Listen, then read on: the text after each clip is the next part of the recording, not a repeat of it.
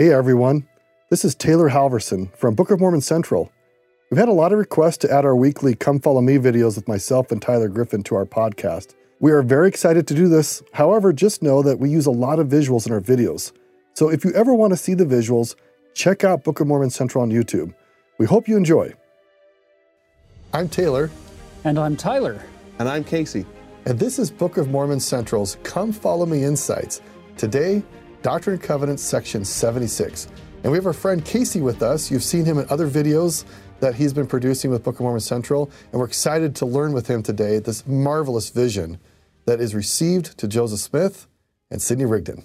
This might get a little confusing. His last name is Griffiths, and my last name is Griffin. So we've got Brother Griffiths and Brother Griffin here. We I had a student in the grocery store come up and say how much they loved my Book of Mormon class the other day. And I said, I don't teach Book of Mormon. So they loved your Book of Mormon well, class. Thank you. And I get the same for you, for your uh, Foundations of the Restoration class. Yeah, yeah. It's so. kind of fun.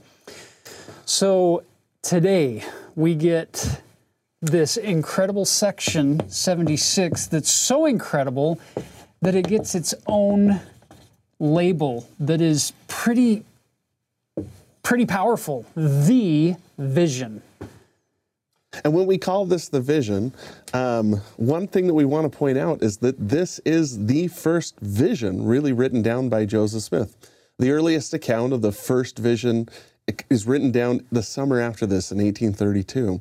So this is Joseph Smith, not just in his most famous testimony, but in one of the earliest testimonies that he gives of Jesus Christ, uh, his resurrection, and the expansiveness of the plan of salvation. So to put this into context, we, we haven't we haven't put a lot of emphasis on this as we've gone through the, the curriculum so far this year up to this point. But as you track Joseph Smith's age, when all of these different events are, are occurring.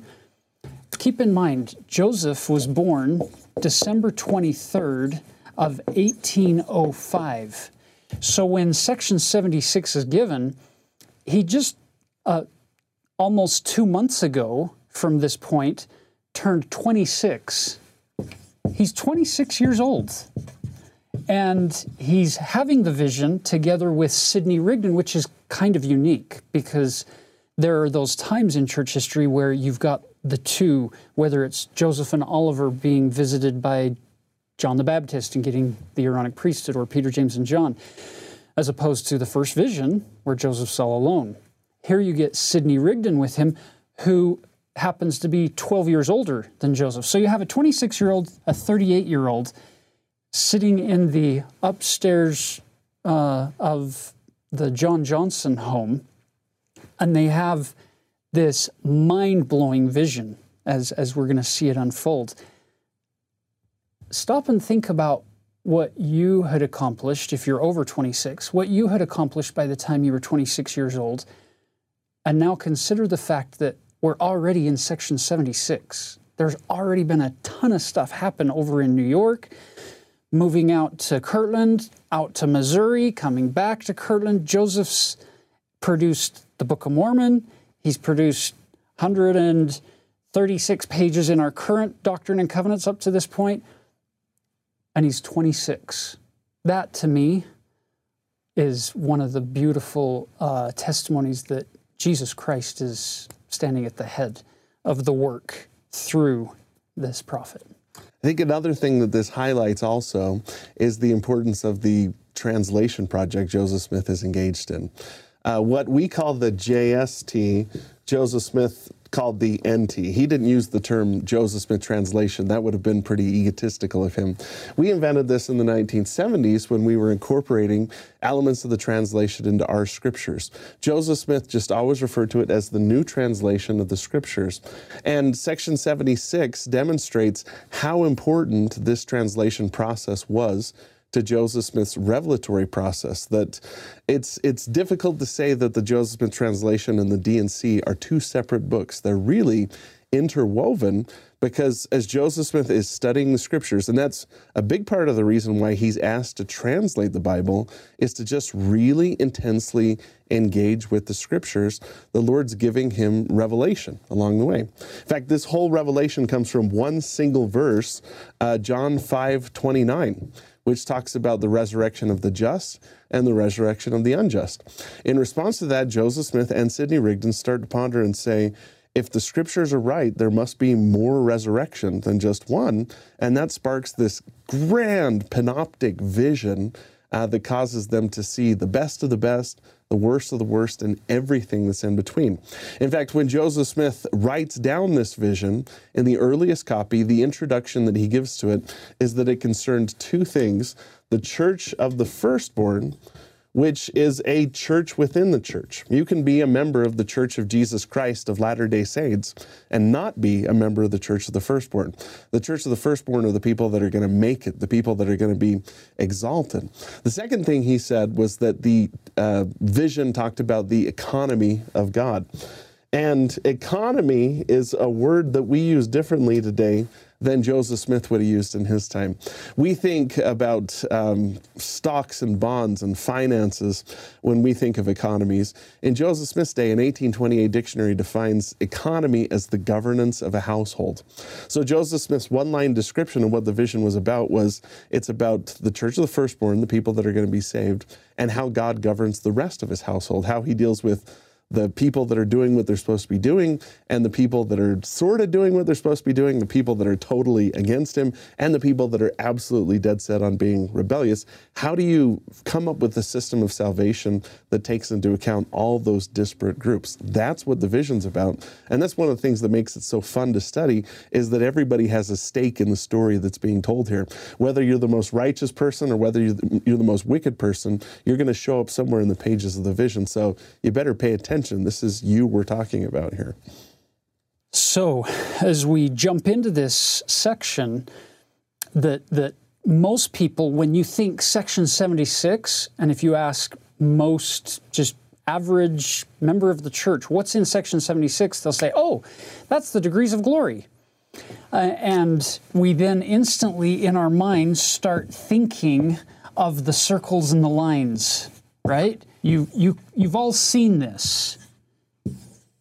This diagram of the locations heaven, this is a veil, birth, earth, we die, spirit paradise, spirit prison, we're resurrected, we're judged, and then we're assigned to one of three degrees of glory in the kingdoms or to outer darkness.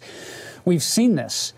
And section 76 kind of highlights these, but Casey, what would you say is the real focus that you get out of reading section 76? Is it the circles and lines? Well, let me first say that I love this diagram. I, I love to draw this, and there's nothing that prompts a better discussion. I mean, this has probably been drawn on every whiteboard, blackboard, and blank surface in the church.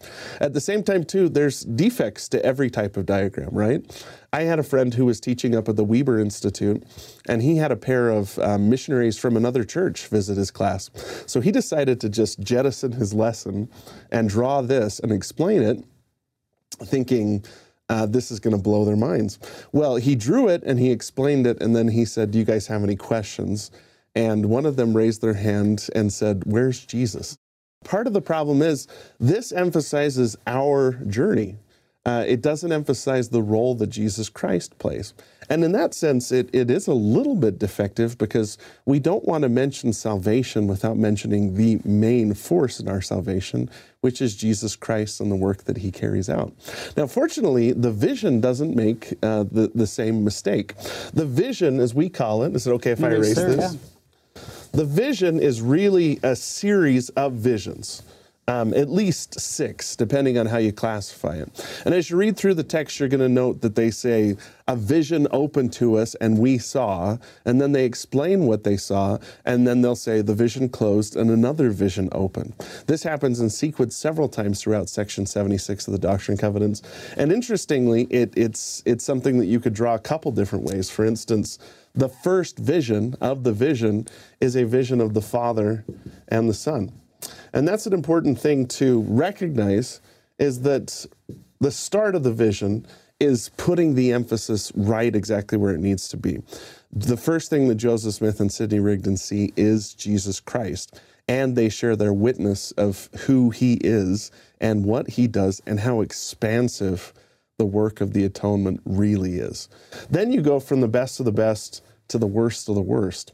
You get to see how good a person can be personified in Jesus Christ. And then you get to see how bad a person can be because the second vision that they witness is the fall of Lucifer from heaven.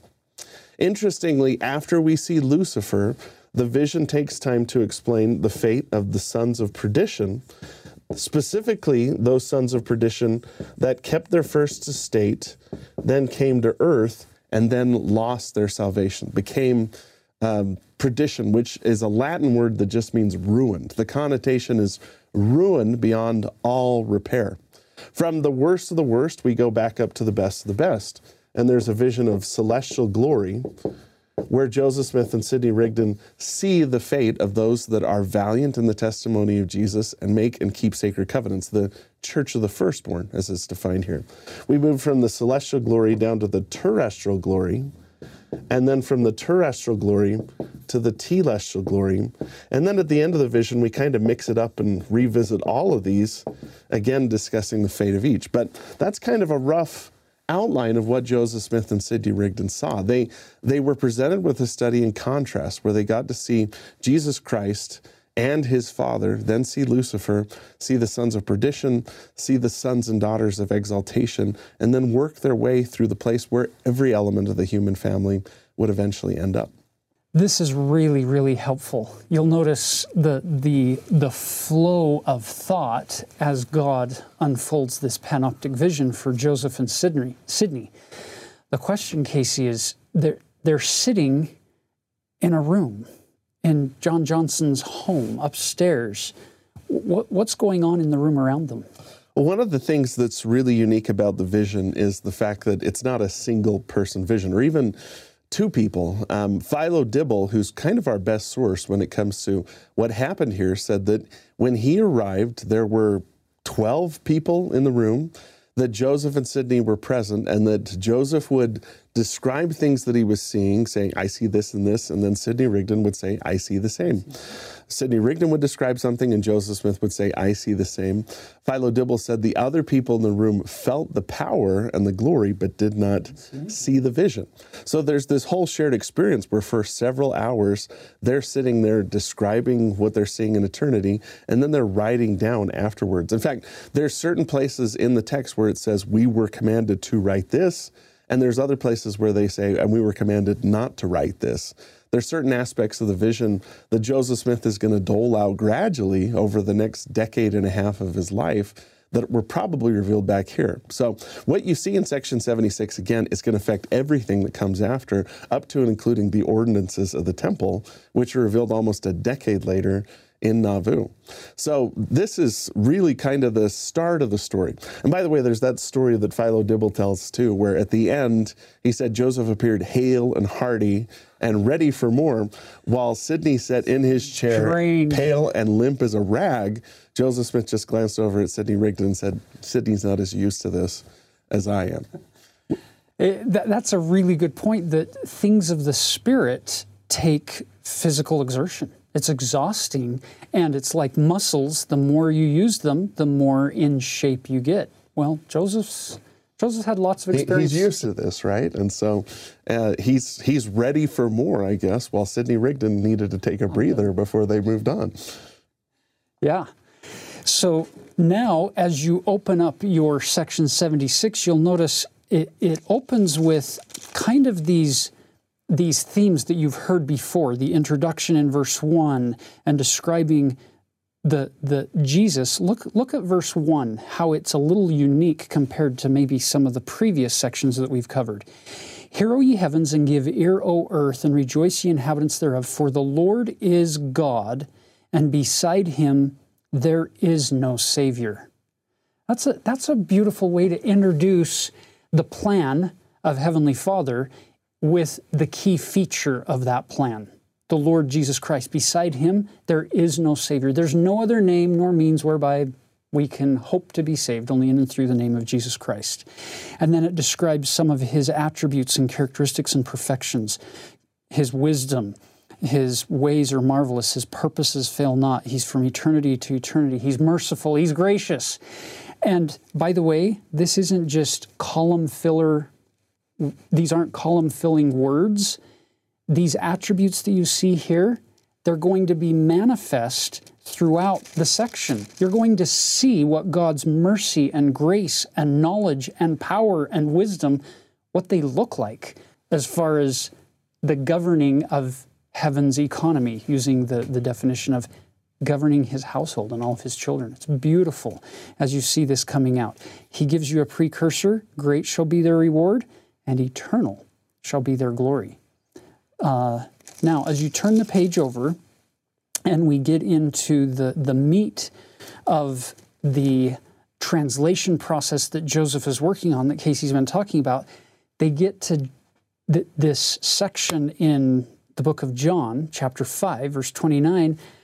And isn't it interesting how often Revelation is rooted in us going to God with a question about something we've learned from the prophets, whether it be in ancient scripture or in living prophets?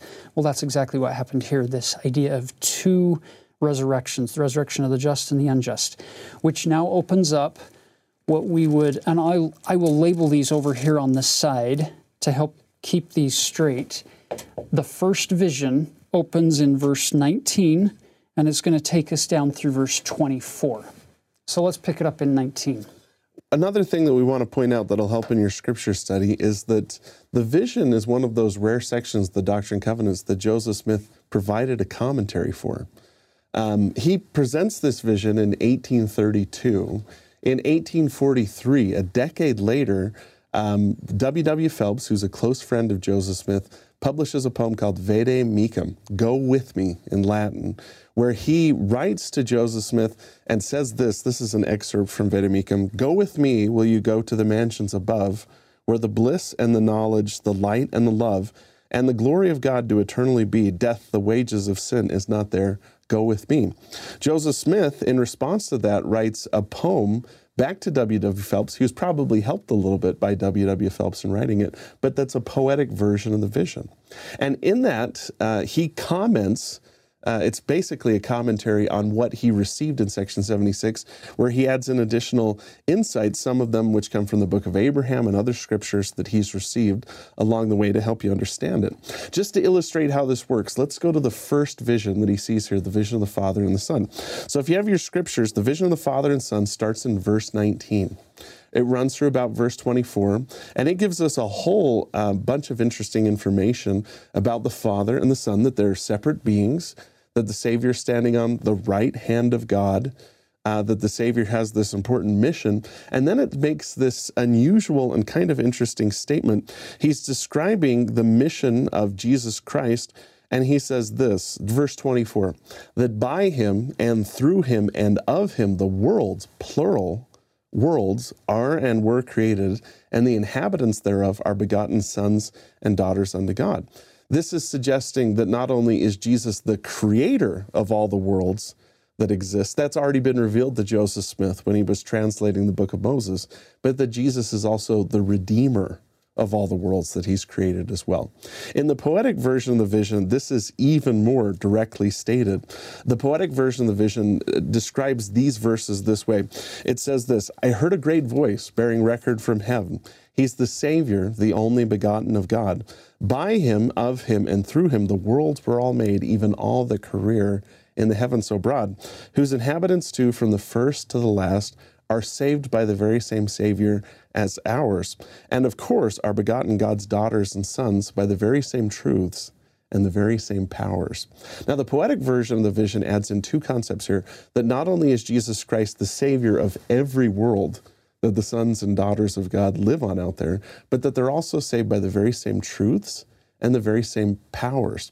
That means, regardless of what world you live on, and the Lord doesn't tell us a lot about these other worlds, just that they're there and that they're moving through the plan as well, but that a person living on another world isn't saved by a truth other than faith in Jesus Christ or a power other than the priesthood of God. They're saved by the very same truths and the very same powers. It's kind of neat to think that we're, we're not just a worldwide religion, we're a we're a universal religion. We're an intergalactic religion.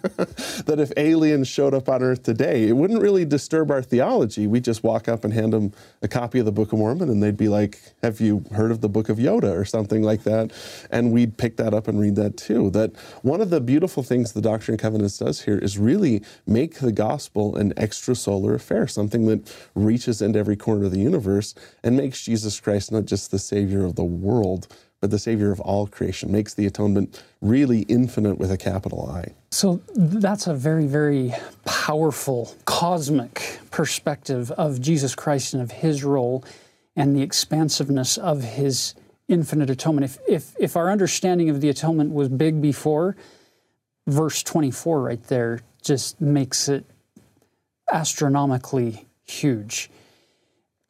It's fascinating in Scripture when you get deep, deep concepts like this, you kind of want triangulation. So we get a little bit of triangulation because we get it in section 76, and then we get the, the commentary that Joseph Smith gives us through that poem that he wrote. And uh, we'll put a link to that poem down in the uh, header of this particular video in case if any of you want to read the entirety of section 76 in this poetic form so that it will be easy for you to find. But it's nice when you can even triangulate it further. Also, coming out of Joseph Smith's translation effort, the Book of Moses, which is his translation of Genesis chapter 1 through chapter 6, verse 13, in there you get the story of Enoch. And part of the story that gets added in, in the Joseph Smith translation that we get in Moses 6 and 7 is this fantastic vision, a panoptic vision that Enoch also has.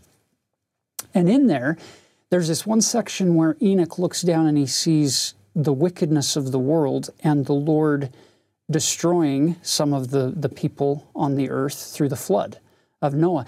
And he looks over at the Lord during this part of the vision, and God is weeping. And that caught Enoch off guard. How is it that thou canst weep, seeing thou art holy from all eternity to all eternity? Why are you crying? God gives him a long answer in, in Moses 7. But then at the end of his answer, listen to this chapter 7, verse 36. Wherefore I can stretch forth mine hands and hold all the creations which I have made. And what we learn from Moses 1 and from other places is it's worlds without number. It's, it's huge out there.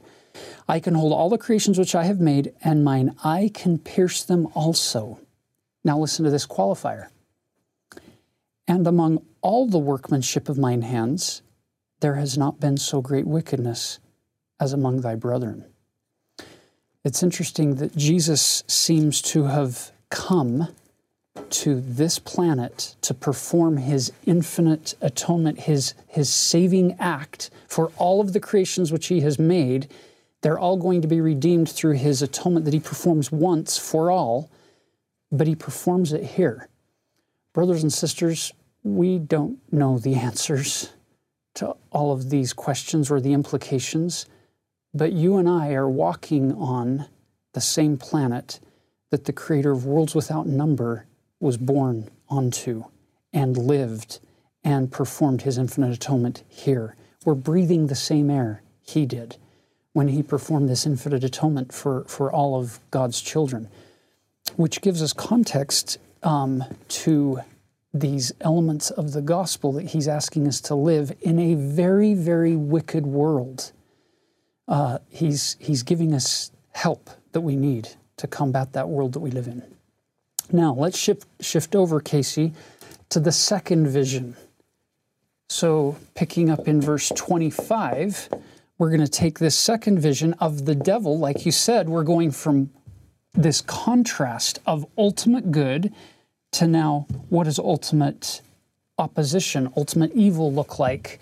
in the second vision. Right. The best of the best, or the highest a person can become, is personified in Jesus Christ. The interesting thing is, right after this revelation that Jesus is the Savior of all the worlds, we immediately go down to where Lucifer is. We see the worst, the most depraved that a son of God can possibly become. And it gives us some interesting background on Lucifer. For instance, verse 25 describes him as an angel who was in authority in the presence of God, who rebelled against the only begotten Son, whom the Father loved, and was in the bosom of the Father, and was thrust down from the presence of God and the Son. And then says he was called perdition. Perdition, like we mentioned earlier, is a Latin word that means ruined beyond all repair. And in contrast to that, they mention he was Lucifer. Lucifer is a Latin term that means the bright one. Meaning he had all this potential, he had all this goodness within him. He could have been a great leader, but he was ruined beyond all repair. From there, the vision shifts to explain the fate of the sons of perdition and talk a little bit about what it requires for a person to become a son of perdition. So, this is describing uh, the people who come to earth and fall far enough that they become sons of perdition. Interestingly, in the church, we sometimes downplay sons of perdition because it's correct to say that it's not an option for most people uh, most people don't attain the level of knowledge in this life necessary to become a son of perdition. But if you look at the overall scope of the vision, the sons of perdition receive the second most amount of attention after the celestial beings. So it's clear that from the emphasis that they're given in the vision, the Lord wanted us to know about it. It might be also because of the knowledge Joseph and Sidney are receiving right here they're moving up to the level where they have enough knowledge to become sons of perdition. And the Lord wanted them to understand kind of the responsibility that was coming along with this. But if you go down a little bit further to uh, verse 34, it's going to start to list off the requirements for a person to become a son of perdition. Uh, the Lord says, Concerning whom I've said, there's no forgiveness in this world nor in the world to come. I sometimes have students say, Does this mean the sons of perdition can't repent or that they won't repent? There's no difference between those two things, really. Uh, if they refuse to repent or if they can't be forgiven for what they've done, the same state is in the end. The Savior's just making that declaration. Then he explains what they have to do. Verse 35 Having denied the Holy Spirit after having received it, having denied the only begotten Son of the Father, having crucified him unto themselves, and put him to an open shame. Now, that is a very, very serious listing of sin that a person engages in. And when we say denying the Holy Ghost, that's not something as simple as just saying there is no Holy Ghost. Joseph Smith, near the end of his life, gave a discourse where he described what a person had to do to become a son of perdition. This is what he said. He said, What must a man do to commit the unpardonable sin? He must receive the Holy Ghost, have the heavens opened unto him, know God, and then sin against him. After a man has sinned against the Holy Ghost, there's no repentance for him. He has got to say that the sun does not shine while he sees it. He's got to deny Jesus Christ when the heavens have been opened unto him and deny the plan of salvation with his eyes open to the truth of it. And from that time, he begins to be an enemy. And this is such a, a, a huge degree of sin the point to where you would literally crucify Christ again if the opportunity was given to you, that we would say it doesn't seem like it's an option for most people. That's what makes the next line of Joseph Smith's discourse so haunting. The next thing he said was, this is the case with many apostates of the Church of Jesus Christ of Latter day Saints. Now, Joseph Smith is a classy guy. He doesn't say, hey, I'm talking about you or anything like that. He just says, this is the responsibility that sometimes comes with the light knowledge that exalt a person with, um, with that knowledge comes the responsibility that you also could fall. And that's the fate of these sons of perdition. Section 76 goes on to say, They shall go away into the lake of fire and brimstone with the devil and his angels, and they're the only ones on whom the second death shall have any power, and the only ones who shall not be redeemed in the due time of the Lord after suffering of his wrath.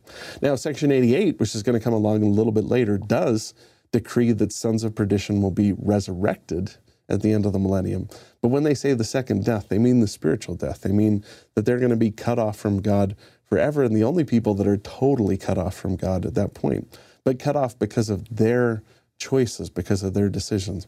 Not cut off because God doesn't ever want to see them again and He's shunned them, but because they've cut themselves off from God and put themselves in a place where God I'm not going to say God cannot reach them, but they won't allow God to reach them, is probably the best way to phrase it. So, just a moment, we're going to talk about this interlude. Uh, the gospel is a focus beginning in verse 39. And it's crucial and interesting and valuable that when God defines his gospel, that we pay attention. We'll see that in verse 39. Before we get to that, let's look again here at this word Lucifer. And as Casey was telling us, uh, it's an interesting word. It actually comes from two words. The word loose uh, means light. In fact, a great name is Lucy. It's actually one who's full of light. Um, the fair actually comes from the word ferry. Like maybe you've got on a boat, a ferry boat somewhere that carries you from one location to another. And Lucifer literally means to be a bearer of light. And another name that I think is really beautiful is the word Christopher. Christ fair, somebody who bears Christ. And it's interesting that Lucifer, his original name, is he somebody who actually bore the light of God. And he turned away from it. Just as Casey was explaining, he had all the light and knowledge that he could ever want, and he fully turned away from it. He lost everything. So perdition means to be ruined beyond repair. It also means to be lost.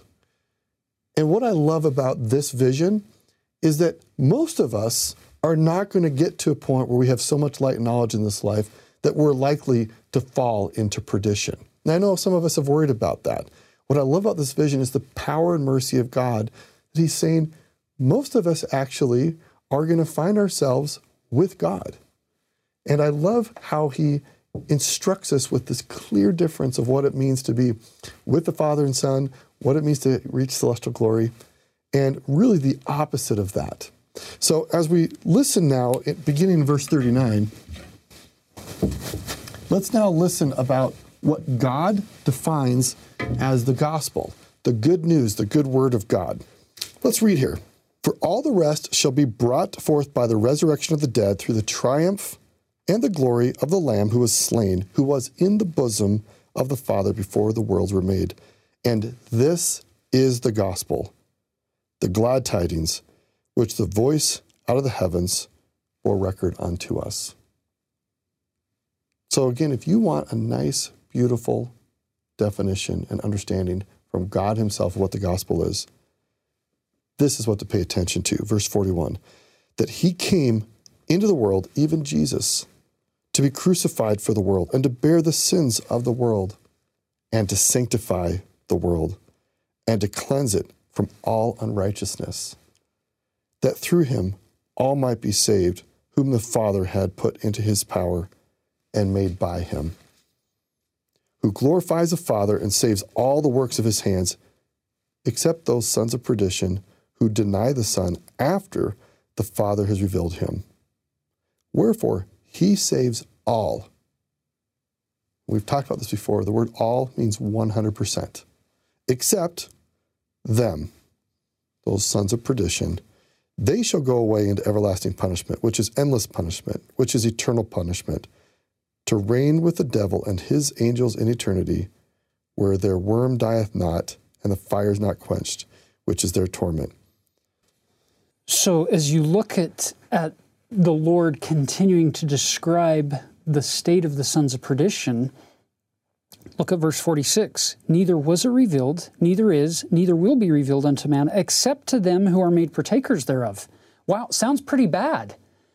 Where he's saying, look, it's never been, nor is it, nor will it be revealed to anyone other than those who actually end up in that condition. Look at 48. Wherefore the end the width, the height, the depth, and the misery thereof they understand not, neither any man except those who are ordained unto this condemnation. Uh, it's pretty, pretty descriptive to say, I, I can't even give you a glimpse of what a terrible state this is, and just hope that you never have to go through it. Is kind of the idea here. But then God wants them to record the description he does provide. He says, well, they conclude verse 49, and we heard the voice saying, Write the vision. Okay, so it's this vision right here. Write this down. For lo, this is the end of the vision of the suffering of the ungodly. And as Casey pointed out, this is the second biggest emphasis given in all six visions. That's a lot of column space for that group. Uh, the Lord's basically helping us understand the significance of our agency and our ability to choose. Whether we're here, here, here, here is really dependent on us tapping into what God has offered so freely to all of us through the gift of His Son in that gospel. The good news, these people don't want to hear the good news. And from an instructional standpoint, I love how God points things out. Good instructors often will teach with opposites put right next to each other because it provides enormous clarity. Right, if you just had a, a gray scale, it's hard to know the different gradations of the shades of, of gray. But man, when you put black and white together, like opposites right next to each other, there is absolutely no question about where the boundary is. And it's fascinating that when God reveals this, He doesn't go, "All right, Father and Son," and for those of us who, for those of you who want to join us, let's talk about celestial kingdom. And He's like, "This is where I want you to be," and here's the exact opposite. And it's interesting He spends that much time. So it's just a great instructional moment that God provides for us right here in the scriptures. And then watch what happens. Now we go 50 through 70. We go from the state of being lost or totally ruined to the state of ultimate salvation. So fascinating that God is classifying all three of these categories as saved, being saved. These are degrees of glory. That's a state of salvation to one degree or another. This is not saved. Now, like we said in 88, they're going to be saved from the grave, but that's about it.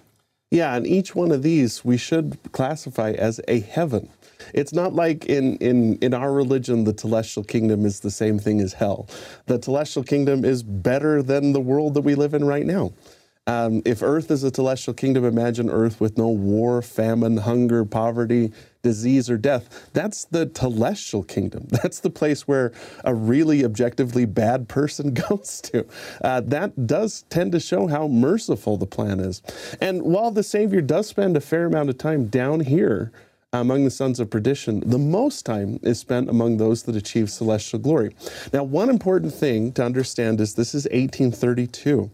Uh, what is written down in the vision here is the beginning of our understanding of the celestial glory.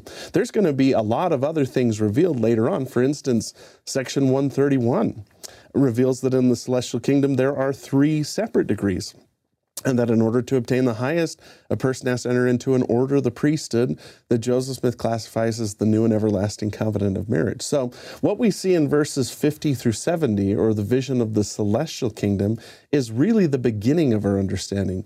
Uh, other things like uh, the, the revelations that come through the ordinances of the temple and things that are taught by Joseph Smith in section 129, section 130, 131, and 132 are going to be given when the time is appropriate. What it says right here and now in 1832 is the basics that a person has to know. For instance, verse uh, 51 These are they, the celestial people, who received the testimony of Jesus and believed on his name and were baptized after the manner of his burial, being buried in water in his name, and this according to the commandment that has been given.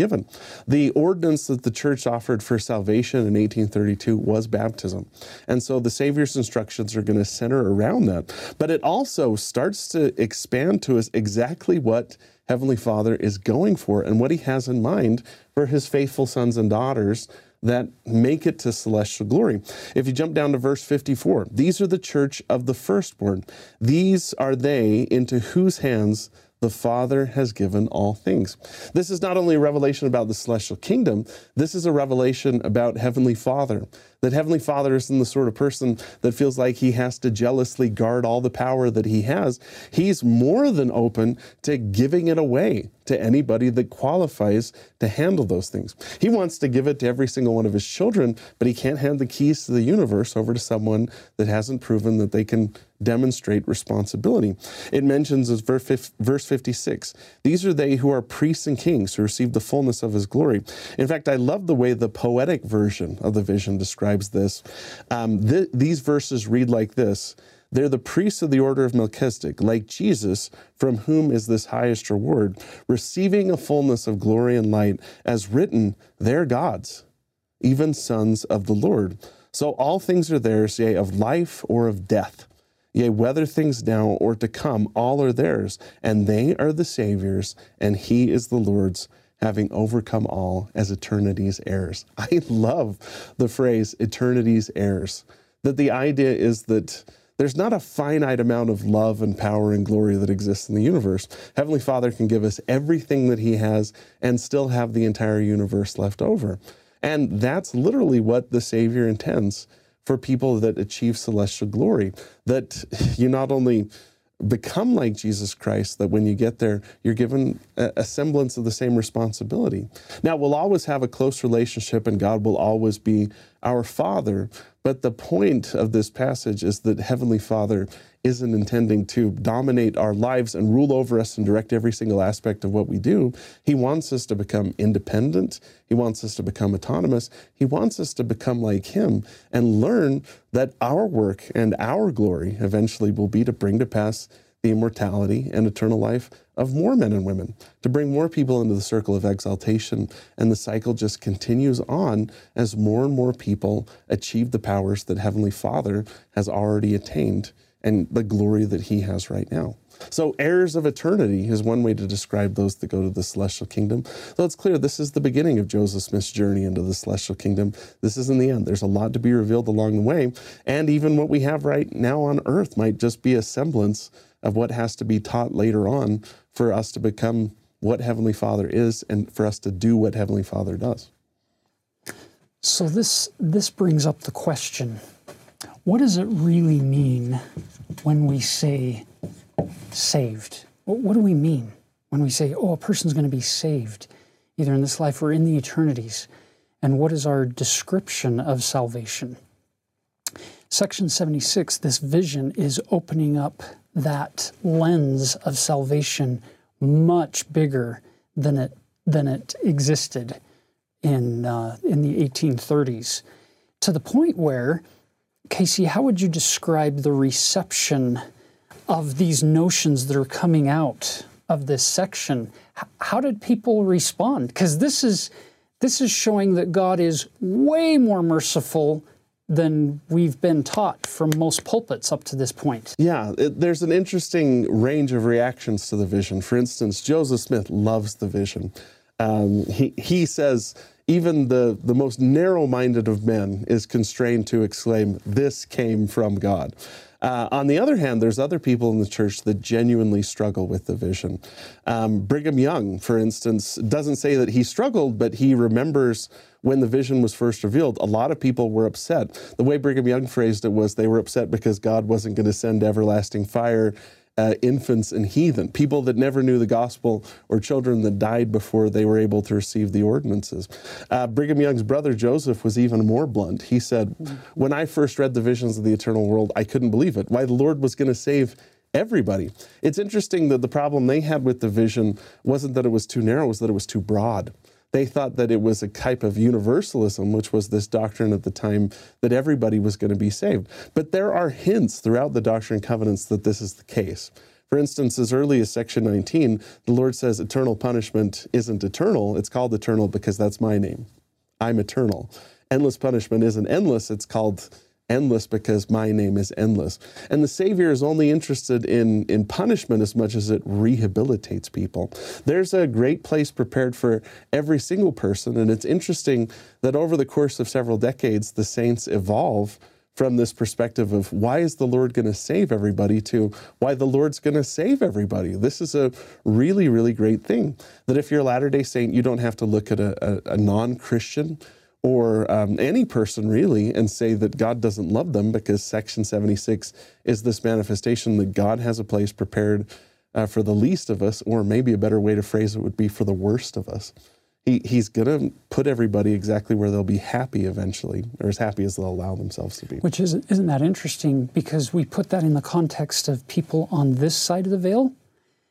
But in my mind, Section 76 opens up this expansive doctrine of salvation for people on the other side of the veil as well. You hinted at that. Yeah. This idea that God is going to open doors to allow people their agency on that side of the veil as well.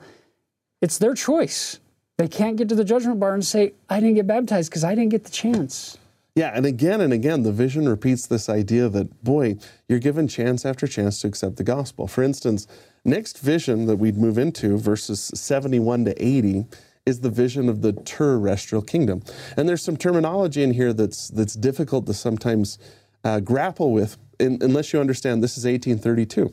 This is before the first temple has been built. This is before ordinances and salvation for the dead have been revealed. Uh, uh, these verses could make it sound uh, like a lot of people aren't going to necessarily get into the celestial kingdom.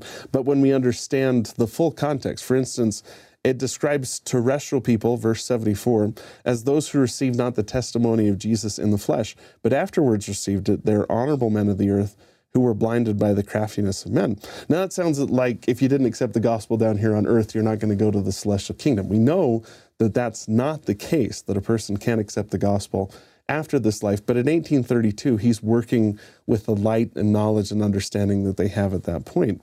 They receive of his glory, but not of his fullness. They receive the presence of God, but not the full, the presence of the Son, but not the fullness of the Father. They are bodies terrestrial, not bodies celestial, and differ in glory as the moon differs from the sun.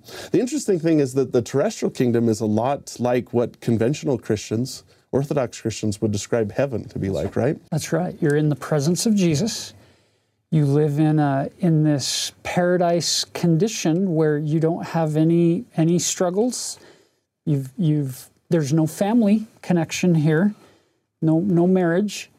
Uh, that's pretty descriptive of the way many people today would describe a state of salvation. Now, one of the things that's revealed later on about the celestial kingdom is this crucial vision that comes to Joseph Smith in 1836. This is when the Kirtland Temple is being dedicated, and he sees another vision of the celestial kingdom, and he sees uh, not only uh, Heavenly Father and Jesus Christ, he sees Adam and Eve, he sees his father and mother who hadn't died yet, and he also sees his brother Alvin. So it's clear that this is a vision of the future not a vision of the present celestial kingdom. When he asked the question of how did Alvin get here, his older brother who had died before the church was organized, the Savior gives him this answer All who have died without a knowledge of this gospel, who would have received it if they had been permitted to tarry, shall be heirs of the celestial kingdom of God. We should never read these passages on the terrestrial kingdom without reading section 137 alongside of it. The idea being when he says they received not the testimony of Jesus, that means they wouldn't have received it even if it had been given to them. If a person would have received it and didn't have the chance in this life, they'll have the chance in the next life to receive it. There's plenty of people out there like Alvin Smith who just didn't have the chance to make the covenants necessary to go to the celestial kingdom. And as time goes on, the Lord gradually reveals how a person like Alvin Smith who lived according to the light of knowledge that he had, was still qualified to go to the celestial kingdom and not cast off forever just because of some bad timing uh, that might have existed while he was here in mortality. So we have to use all scriptures to kind of balance each other. And before you take uh, section 76 to extreme, you also have to say what's going on in 1832 and how is the Lord just planting the seeds here later on that are going to explain that, well, not only is the celestial kingdom expansive as it sounds here, but as expansive as it sounds in section 137. And that in, add in section 138, which talks about we don't even know if there's a line between paradise and prison in the spirit world. And if there is a line, it's pretty porous. A person can go back and forth fairly easily based on the choices that they make. Brigham Young liked to say about the plan of salvation that has a place for everything and puts everything in its place. We have to do the same thing with the scriptures and make sure that when we read a passage like this, we put it in context and then read what the Savior revealed to Joseph Smith later on so that it all fits together. Wonderful. Now, Let's shift gears, Casey, into the telestial from 81 to 90, where it first introduces it, and then we're going to come back to it again in 98 a little bit later. Yeah, so one of the most instructive passages here, what is describing the telestial kingdom, which starts in verse 81, that's where the vision of the telestial kingdom opens, is it says here, the glory of the telestial, which is the glory of the lesser, even the glory of the stars that differ from the glory of the moon and the firmament. One of the interesting things is that the word celestial exists in the dictionary. So does the word terrestrial, but it generally refers to the earth. If you look up the word telestial in the dictionary, it says a Mormon degree of heaven. Like this is a word that didn't exist. Uh, at least in the proper language until 1832 when this is given. Now, where does the word telestial come from then? You might notice uh, tele, if you put it up there, goes in front of a couple other things. For instance, we'd all feel comfortable saying a telephone or a television. Uh, the Latin meaning of tele is distant. If you said telephone, the word telephone literally means far away voice. Television means a distant vision or distant viewing. The telestial kingdom means those that are furthest or farthest away from God. Now, one interesting thing that the Savior says here too, go to verse 82, is that a telestial person is a person who receives not the gospel of Christ or the testimony of Jesus. The Savior discusses those like they're two different things. That to receive the testimony of Jesus or to acknowledge who Jesus is and his glory, majesty, and power is different than receiving the gospel.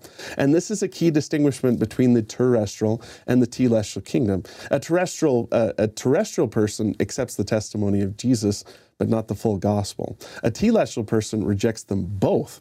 Now, it does say later on in, the, in section 76 and in Philippians that eventually every knee will bow and every tongue confess that Jesus is the Christ. But there's also a difference between confessing that Jesus is the Christ or the King and having a testimony of Jesus. There's a difference between acknowledging this guy has the power and he can do whatever he wants to do and saying, This is my Savior and my King. A telestial person never really acknowledges Jesus Christ as their Savior. They just acknowledge Jesus Christ as a powerful figure. Now, given that extent of rebellion, and the things that uh, it lists a telestial person doing later on in the vision in some of the closing verses, it is wonderful to think that a telestial person still receives some semblance of glory. Uh, back when I was a seminary teacher, we did one of those um, exercises where we dressed up a room in the seminary as the celestial kingdom and the terrestrial kingdom and the telestial kingdom. And I was in charge of the telestial kingdom, right? That's that's what I wanted to do. So I, I blacked out all the windows and I got a smoke machine and I played disturbing music while they were walking in. And then I talked about how awful the telestial kingdom was.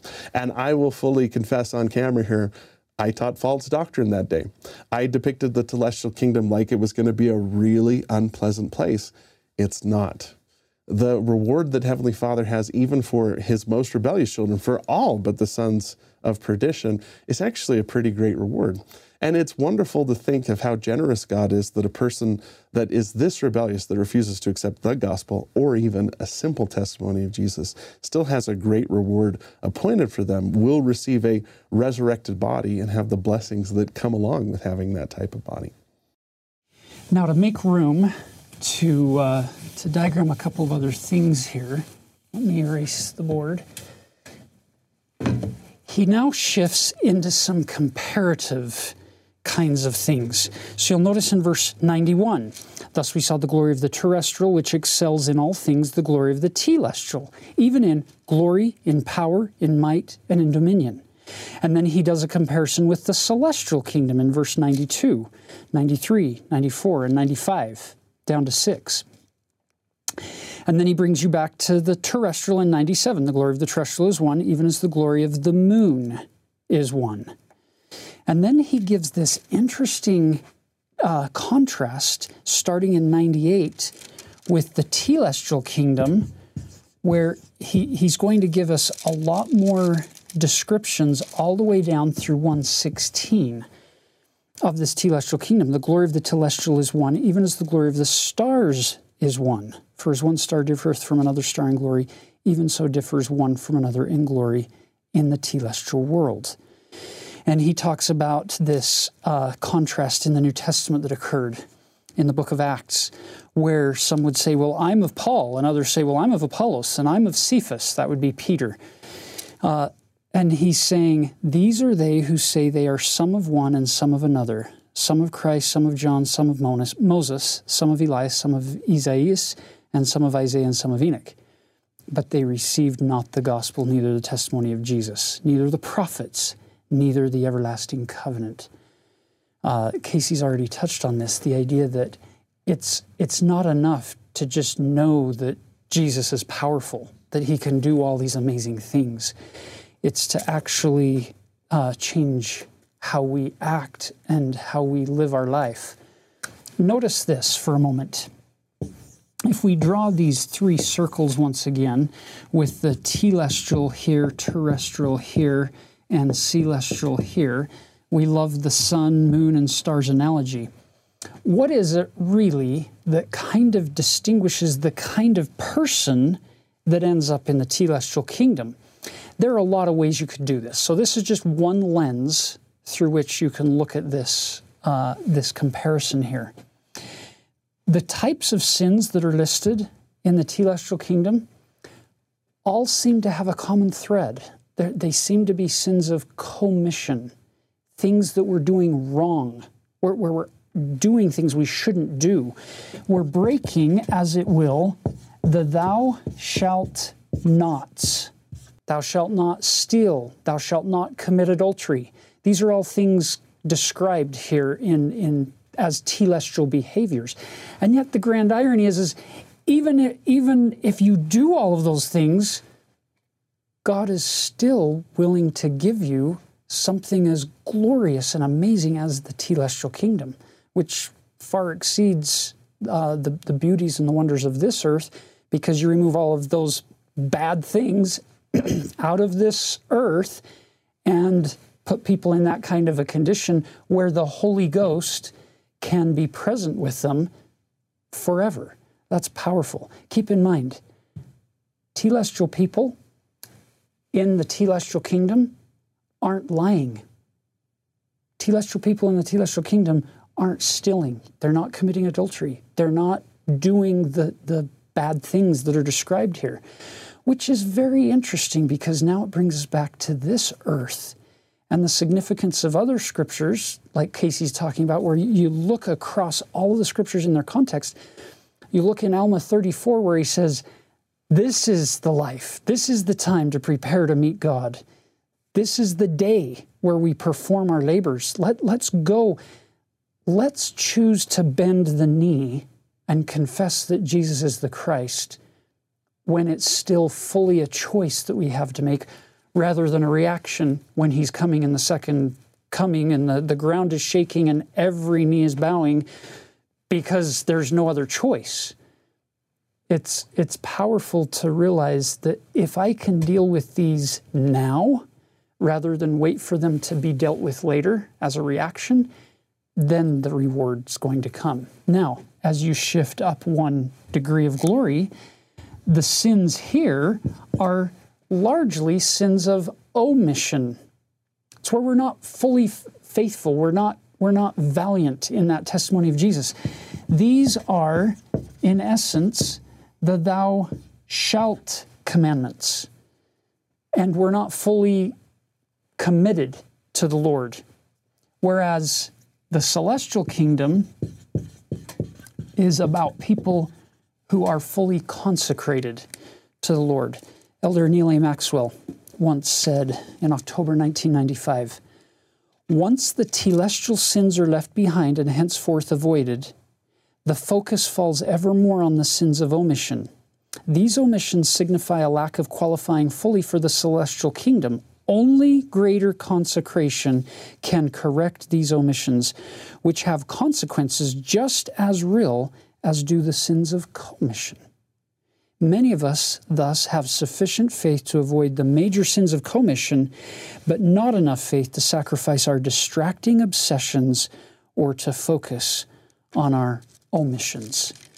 So, the, for me, one of the major take home lessons from Section 76's vision, the, this set of visions, is this idea that there is a place where the boots meet the ground on the covenant path where I need to move forward and it's not just about trying to get somewhere. The, the plan of salvation, section 76, isn't just about the location. It's not just about getting to a kingdom or getting to heaven. Salvation isn't just to get somewhere. Salvation is to also become like God, to become like Christ. And that to me is the major message here of section 76 is he's given us his gospel, his glorious news. The, the good the best news, I would say, is that there's hope.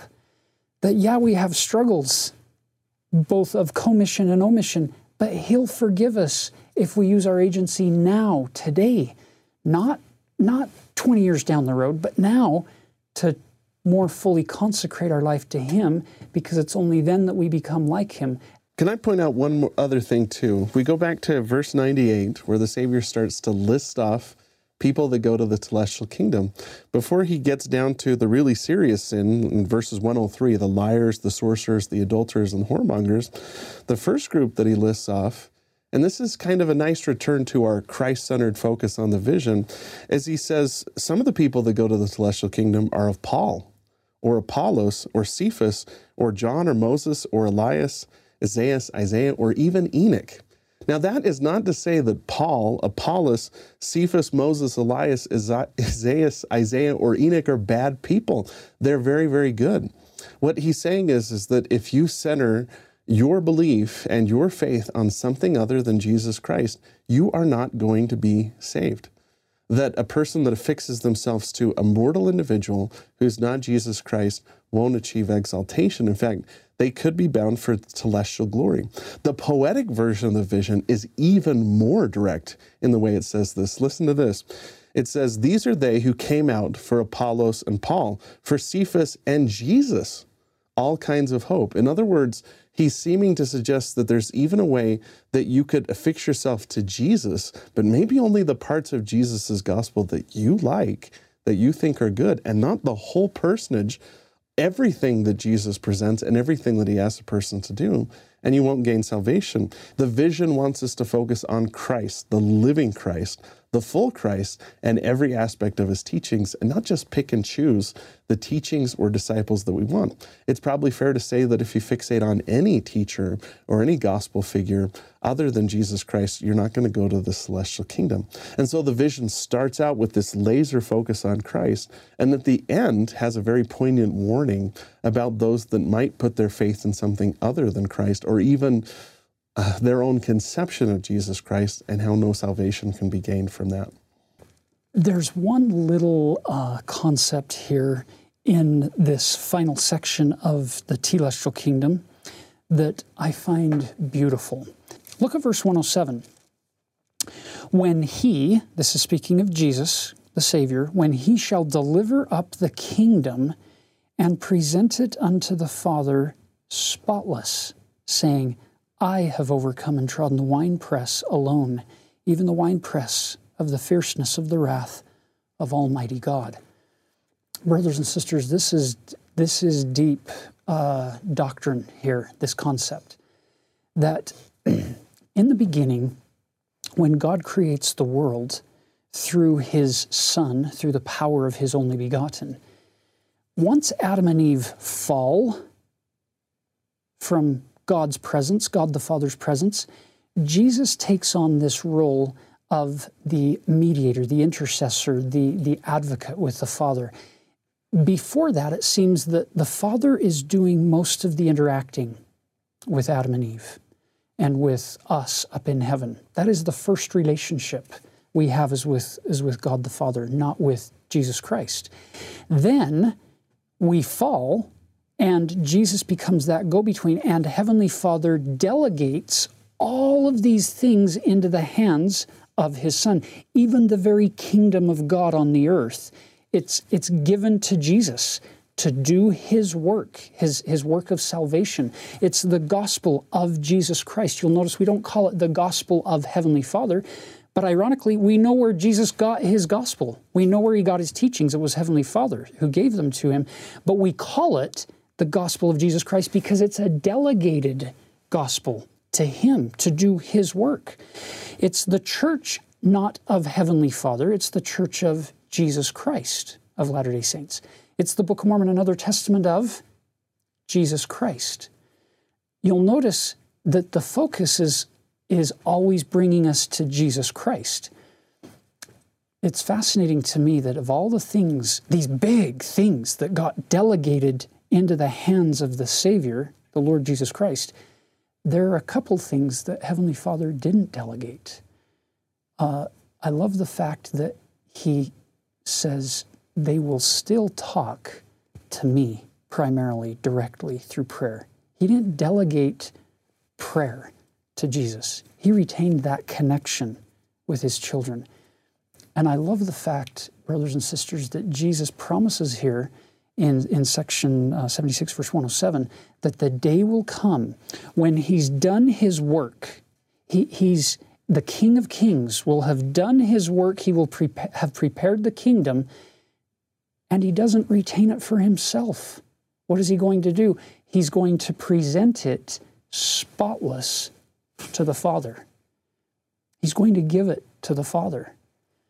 Um, near the end of the vision, they, they wrap everything up by talking about the Savior delivering up the kingdom. This is verse 107. And presented to the Father spotless, saying, I've overcome and I've trodden the winepress alone, even the winepress of the fierceness of the wrath of Almighty God.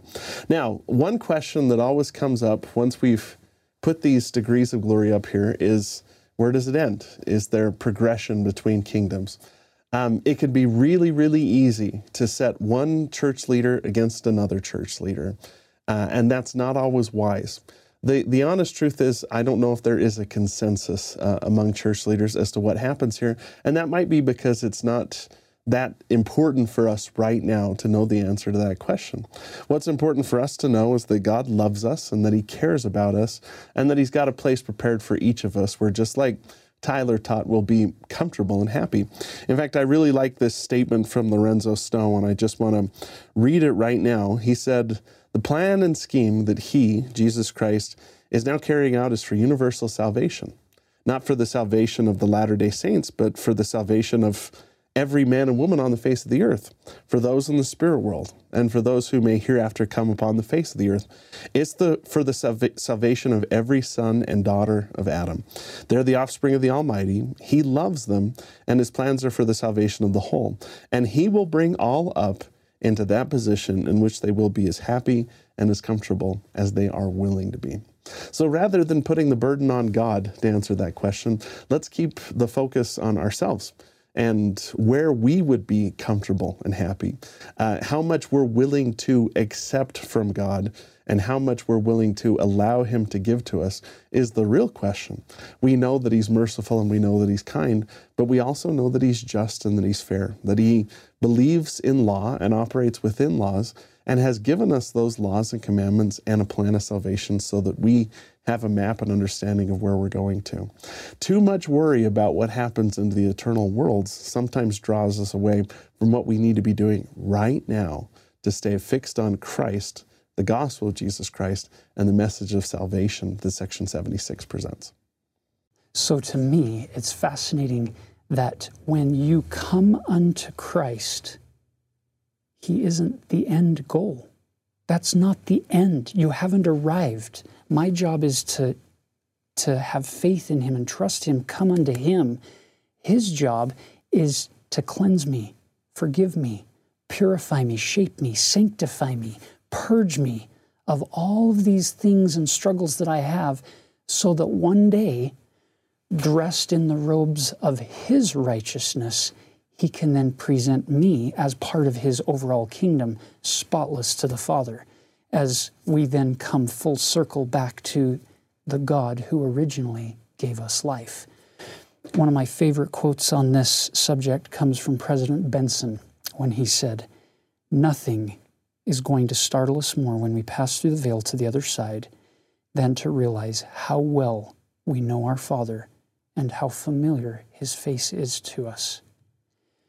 It's it's Jesus reestablishing and reconnecting us, which is what at one meant is all about, is to take fallen women and men and to help them come to be at one with our heavenly parents yet again uh, before we left their presence.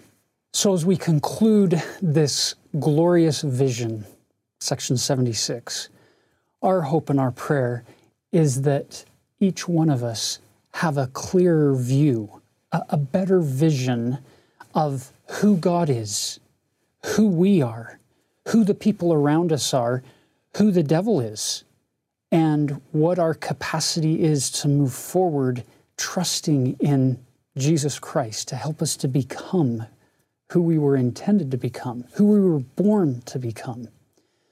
And to finish, we just want to repeat something we've said before. The God of the universe, who holds worlds without number in his hand, holds you in his heart because you're his precious daughter or his precious son. Know that you're loved. And we leave that with you in the name of Jesus Christ. Amen.